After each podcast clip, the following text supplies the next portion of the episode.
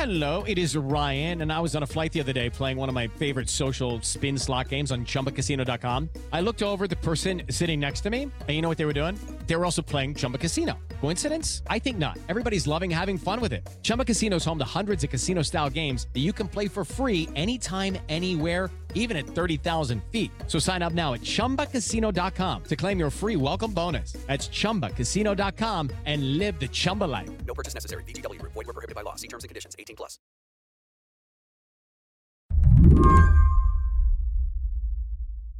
When I think about China's zero COVID policy, the rules that kept millions of people in lockdown, sometimes for months at a time, I think about emptied out streets in Shanghai.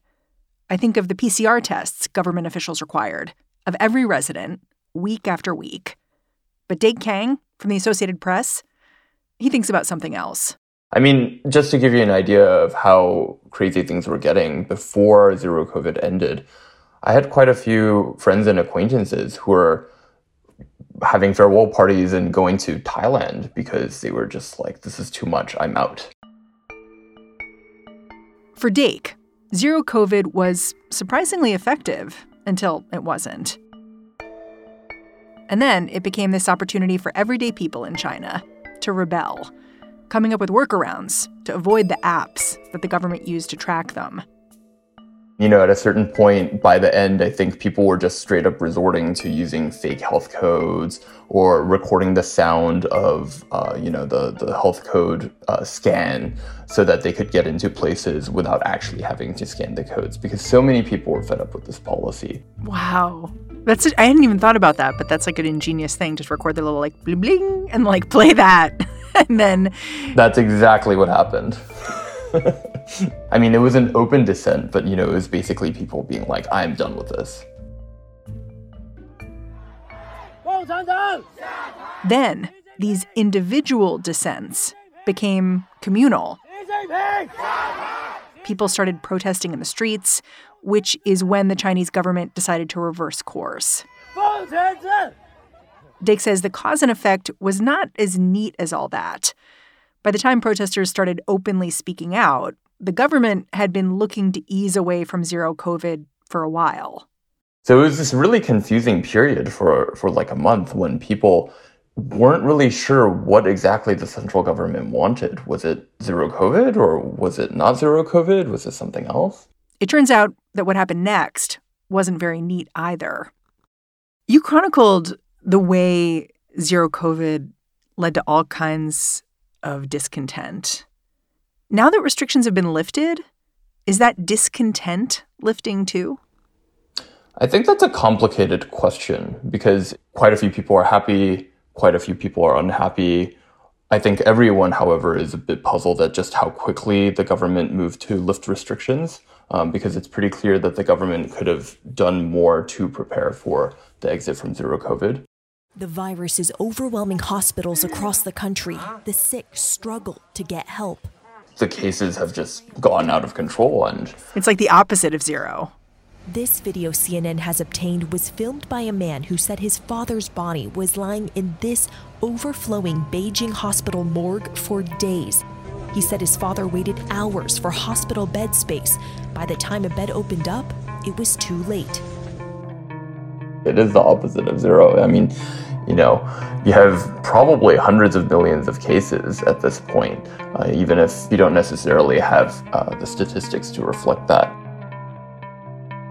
Today on the show, why China went from COVID zero to COVID everywhere. I'm Mary Harris. You're listening to What Next? Stick around.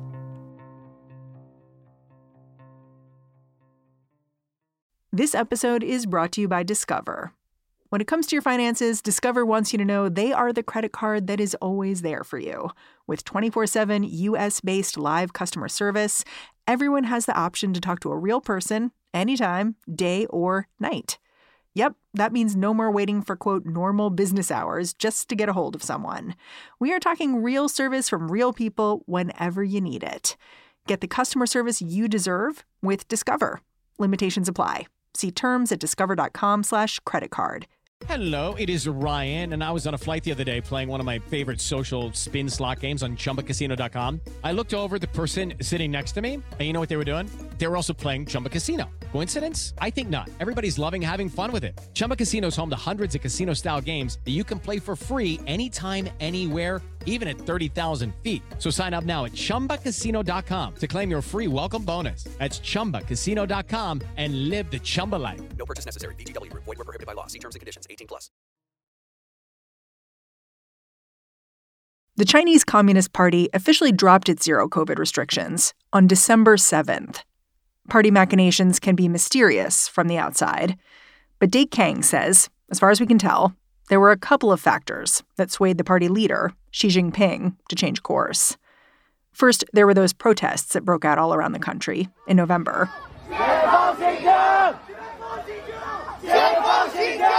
They fueled unrest, they undermined party control.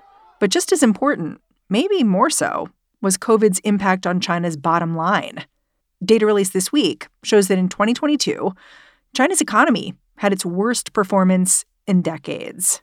I mean, this was basically a pressure cooker situation because there was pressure coming from all sides, right? Local governments were also being told that they had to spend huge sums of money setting up a massive PCR testing infrastructure and to test basically everyone in the province every few days. That's extremely expensive. So local governments were also running out of money. And you'd hear rumors of, you know, government officials flying to Beijing to try and get loans from banks because they had a big hole in their budget.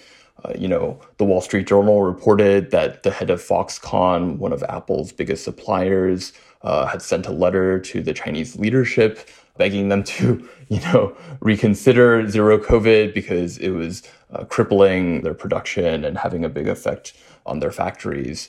So you can see that it was really damaging the economy. And, you know, just from my personal perspective, I mean, there's a street down from where I live, which is famous for its restaurants. And like by the time zero COVID were lifted, like half or more of those restaurants had shut down and gone out of business. I mean, you could feel it on a visceral level. You would go traveling in China, you'd go to these famous tourist spots, places that used to be thronged with tourists, so packed that you could barely move, you know, before the pandemic. And I would wander around there and it would be empty. It was just surreal. Hmm. So it was really, really hurting the economy. And that was definitely a factor. Still, up to the last minute, the party waffled. The South China Morning Post reported that the original plan was not to reopen the country till March. That is what would make sense, right? The you know during the winter, uh, COVID is more likely to spread quickly because people tend to st- stay indoors. There is drier. Uh, also, there's uh, the flu, so you don't want the flu circulating at the same time as you have COVID. But it seems like the government's hand was forced to a certain degree. I mean, the change was so sudden. And, you know, before December 7th, the government was still saying in newspaper editorials that they wanted to absolutely uphold zero COVID. So, what happened on December 7th? How did the government do this U turn? Yeah, so the government basically said uh, on December 7th, they published a list of 10 measures to adjust their, their, their COVID measures. They never actually formally declared the end of zero COVID, which is interesting, not surprising. I mean, you know, it, it's kind of awkward to be saying in all your state newspapers, you know, resolutely uphold zero COVID. And then a couple days later, suddenly be like, oh, yeah, we're you know, we're ending it. they can't just say, oh, we're ending it because it's like, oh, you know what? Like you were just saying that you were maintaining it just a few days ago.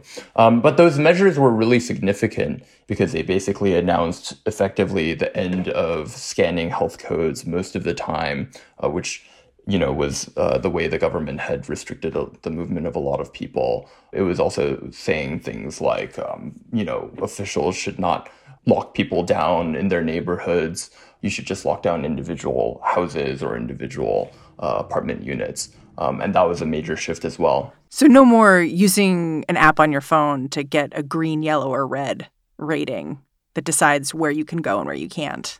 Yeah, exactly. And also, you know, no more checking PCR tests most of the time. That was a big one. Yeah.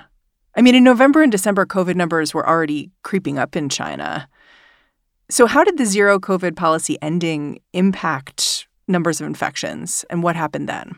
You know, there was this period for a couple of weeks where things seemed kind of normal and it was like oh like you know maybe everything is fine. And you know there was a bit you know people were going to restaurants and so excited that they could go without necessarily having to go through all these restrictions. You know you could travel around and then things felt felt very silent in beijing because everyone was getting sick i mean basically there was a weekend when it felt like half of my office had, had fallen sick with covid and a bunch of my friends fell sick with covid and to give you an idea of how weird that was, I mean, before they started lifting this, these restrictions, I didn't know of a single person who caught COVID in China for the past three years. Wow. Because zero COVID, you know, had been that strict and that effective. Nobody I knew was getting COVID. And then suddenly overnight, it seemed like everyone I knew was getting COVID. Was that shift reflected in China's official COVID counts? No, absolutely not. It wasn't reflected in the COVID count at all. And uh, you know, at first, while people were trying to figure out what was going on, it wasn't really clear. But then, as the days passed by and as everyone started getting infected, it became increasingly clear that the official count was not reflecting reality. You know, it was saying things like, oh, there's thousands of cases or tens of thousands of cases. And you're like, half the city is probably infected. What are you talking about? you know, like Beijing is a city of 20 million people. If half the people in the city are getting infected. There's no way it's a couple thousand cases or tens of thousands of cases. Um, and at a certain point, to the government's credit, they basically threw up their hands and they said, you know, yeah, I mean, we're we're not counting this anymore. We're not publishing the statistic anymore because there's no way we can keep track of what's going on here. But there have been these reports that even if your relative dies with COVID, they're probably not being counted as a COVID death because China has decided to be very strict in terms of how it interprets COVID deaths in a very different way than the US or Britain or even Hong Kong tend to, you know, count up how COVID has impacted their mortality rates. That's correct. Um, actually, that's been China's practice from the beginning. They've always only counted deaths from COVID if the death was caused directly by COVID. And there's also been some of the issues, same issues we've seen elsewhere in the world where there's inconsistent uh, standards as to how to count a COVID death. You know, is it a death caused by pneumonia? Can you count deaths that are caused for other reasons? At the same time, though, um, even considering China's stricter definition, it seems pretty clear at this point that there's, you know, far more than the 40 or so people they've said uh, have died uh, from COVID since the beginning of the lifting of restrictions. Is that literally what the number is? 40 now?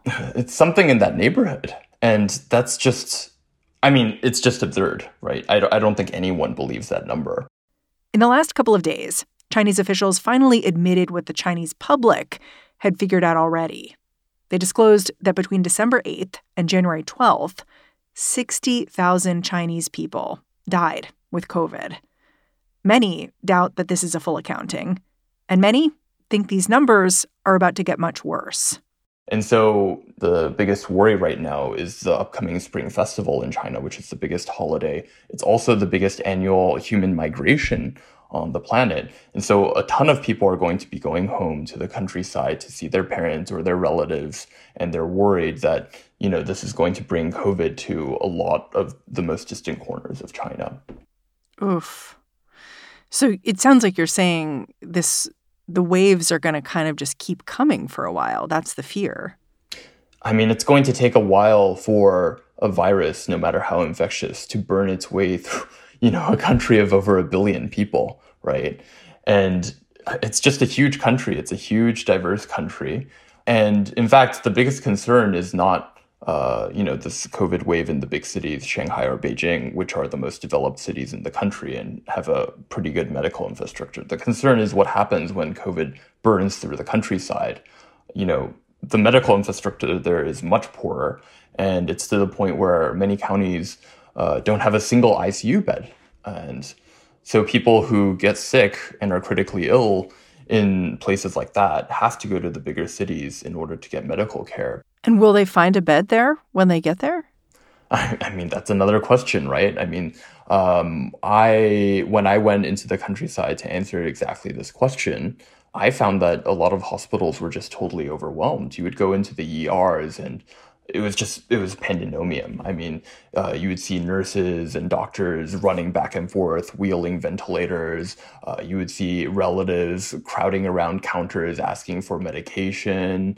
There were people sprawled out on the hallway, on the floors, or on metal benches, uh, waiting for care because uh, there was just too many people there and not enough staff, not enough resources.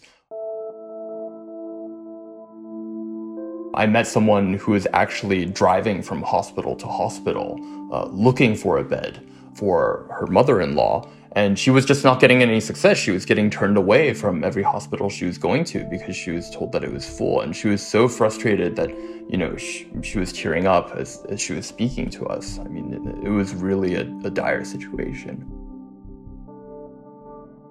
We'll be right back after a break.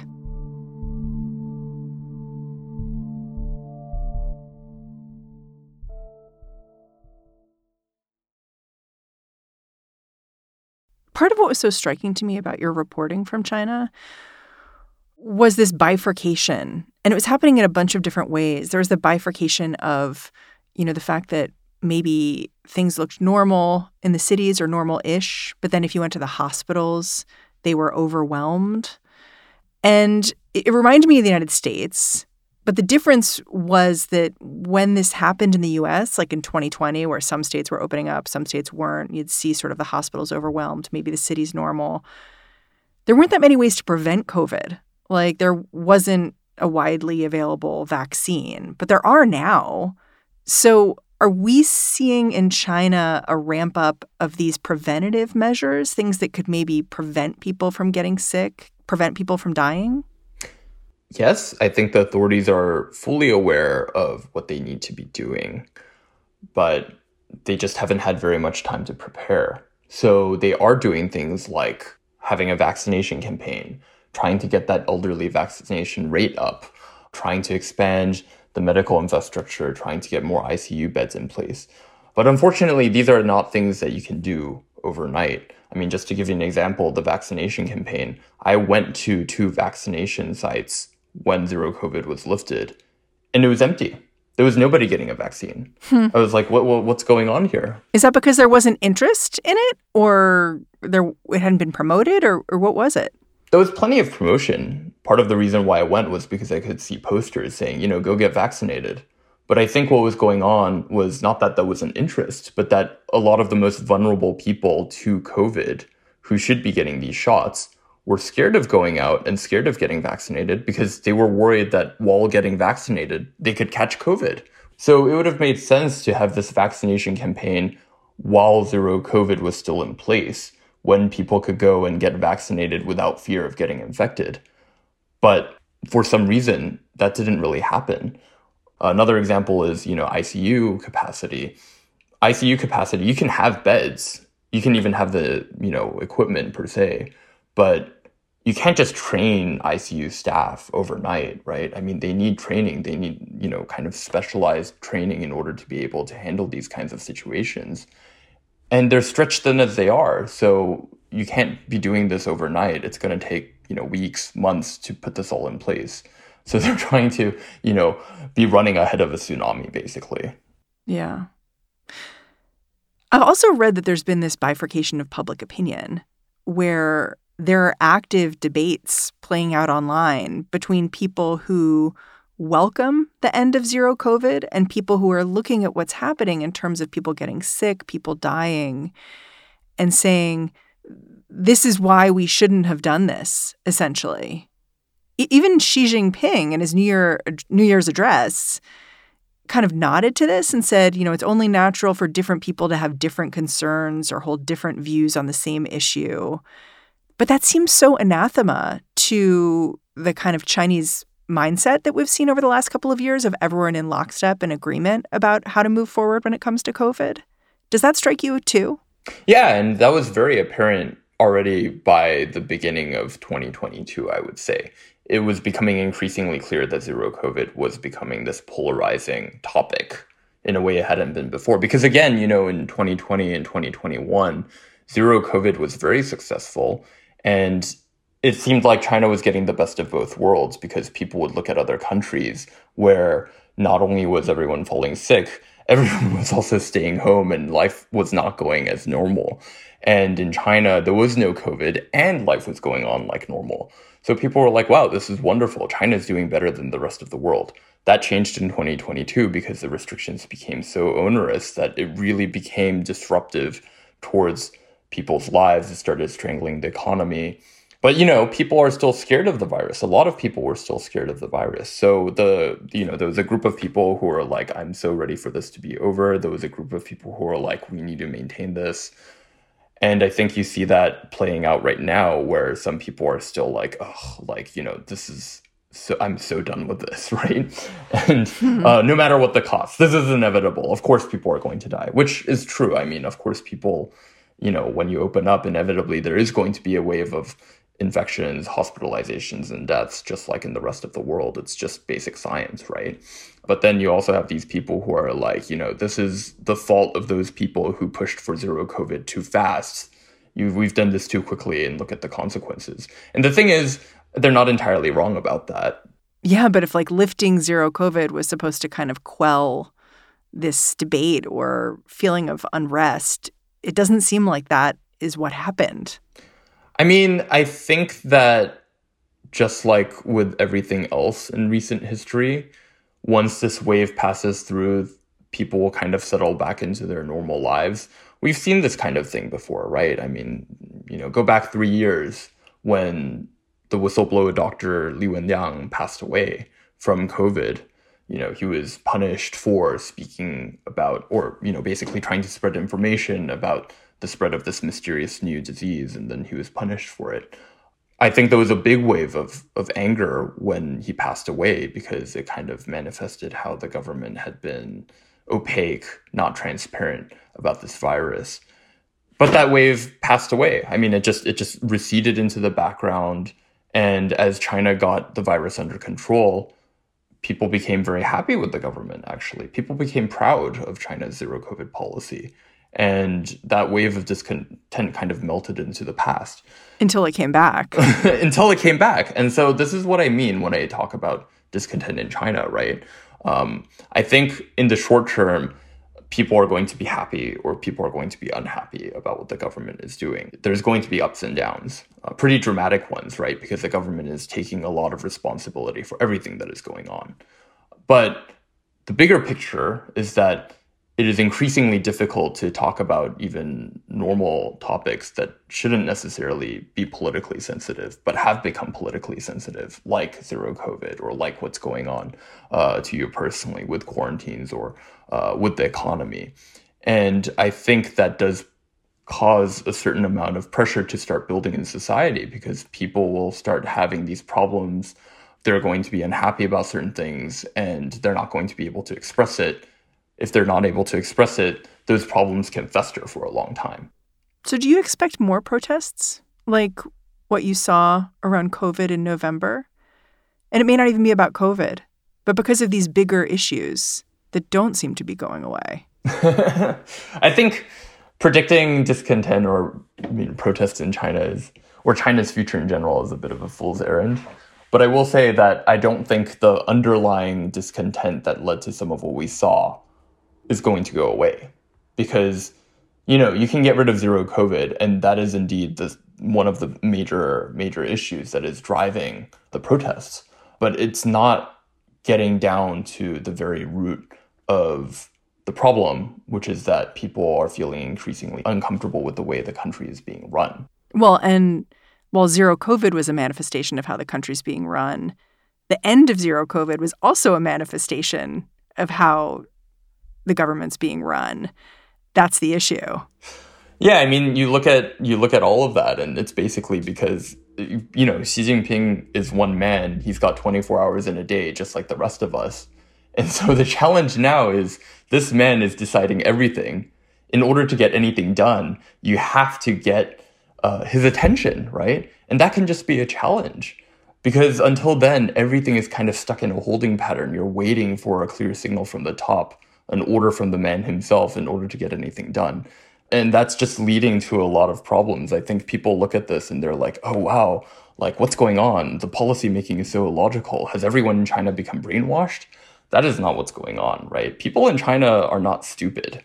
They look at the situation and they know exactly what's going on. And many people, in, even in the government, are uncomfortable with what's going on or with the zero COVID policy or whatever. Um, but they just can't say anything about it because they're waiting for a clear signal from the top because things have become so top down. Dake, I'm super grateful for your time. Thanks for coming on the show. Thank you. Dake Kang is a journalist in the Associated Press's Beijing Bureau. And that's our show. What Next is produced by Elena Schwartz, Carmel Delshad, and Madeline Ducharme. We are getting a ton of support right now from Anna Phillips, Jared Downing, Victoria Dominguez, and Laura Spencer. We are led by Alicia Montgomery with an assist from Susan Matthews. Thanks to Ben Richmond. He makes sure I read all the ads. And I'm Mary Harris. You can go track me down on Twitter, say hello. I'm at Mary's desk. Thanks for listening. I'll catch you back here tomorrow.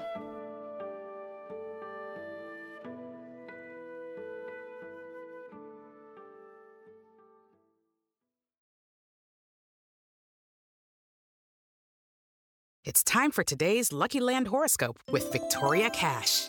Life's gotten mundane, so shake up the daily routine and be adventurous with a trip to Lucky Land. You know what they say your chance to win starts with a spin. So go to luckylandslots.com to play over 100 social casino style games for free for your chance to redeem some serious prizes. Get lucky today at luckylandslots.com. Available to players in the U.S., excluding Washington and Michigan. No purchase necessary. VGW Group, void were prohibited by law. 18 plus terms and conditions apply.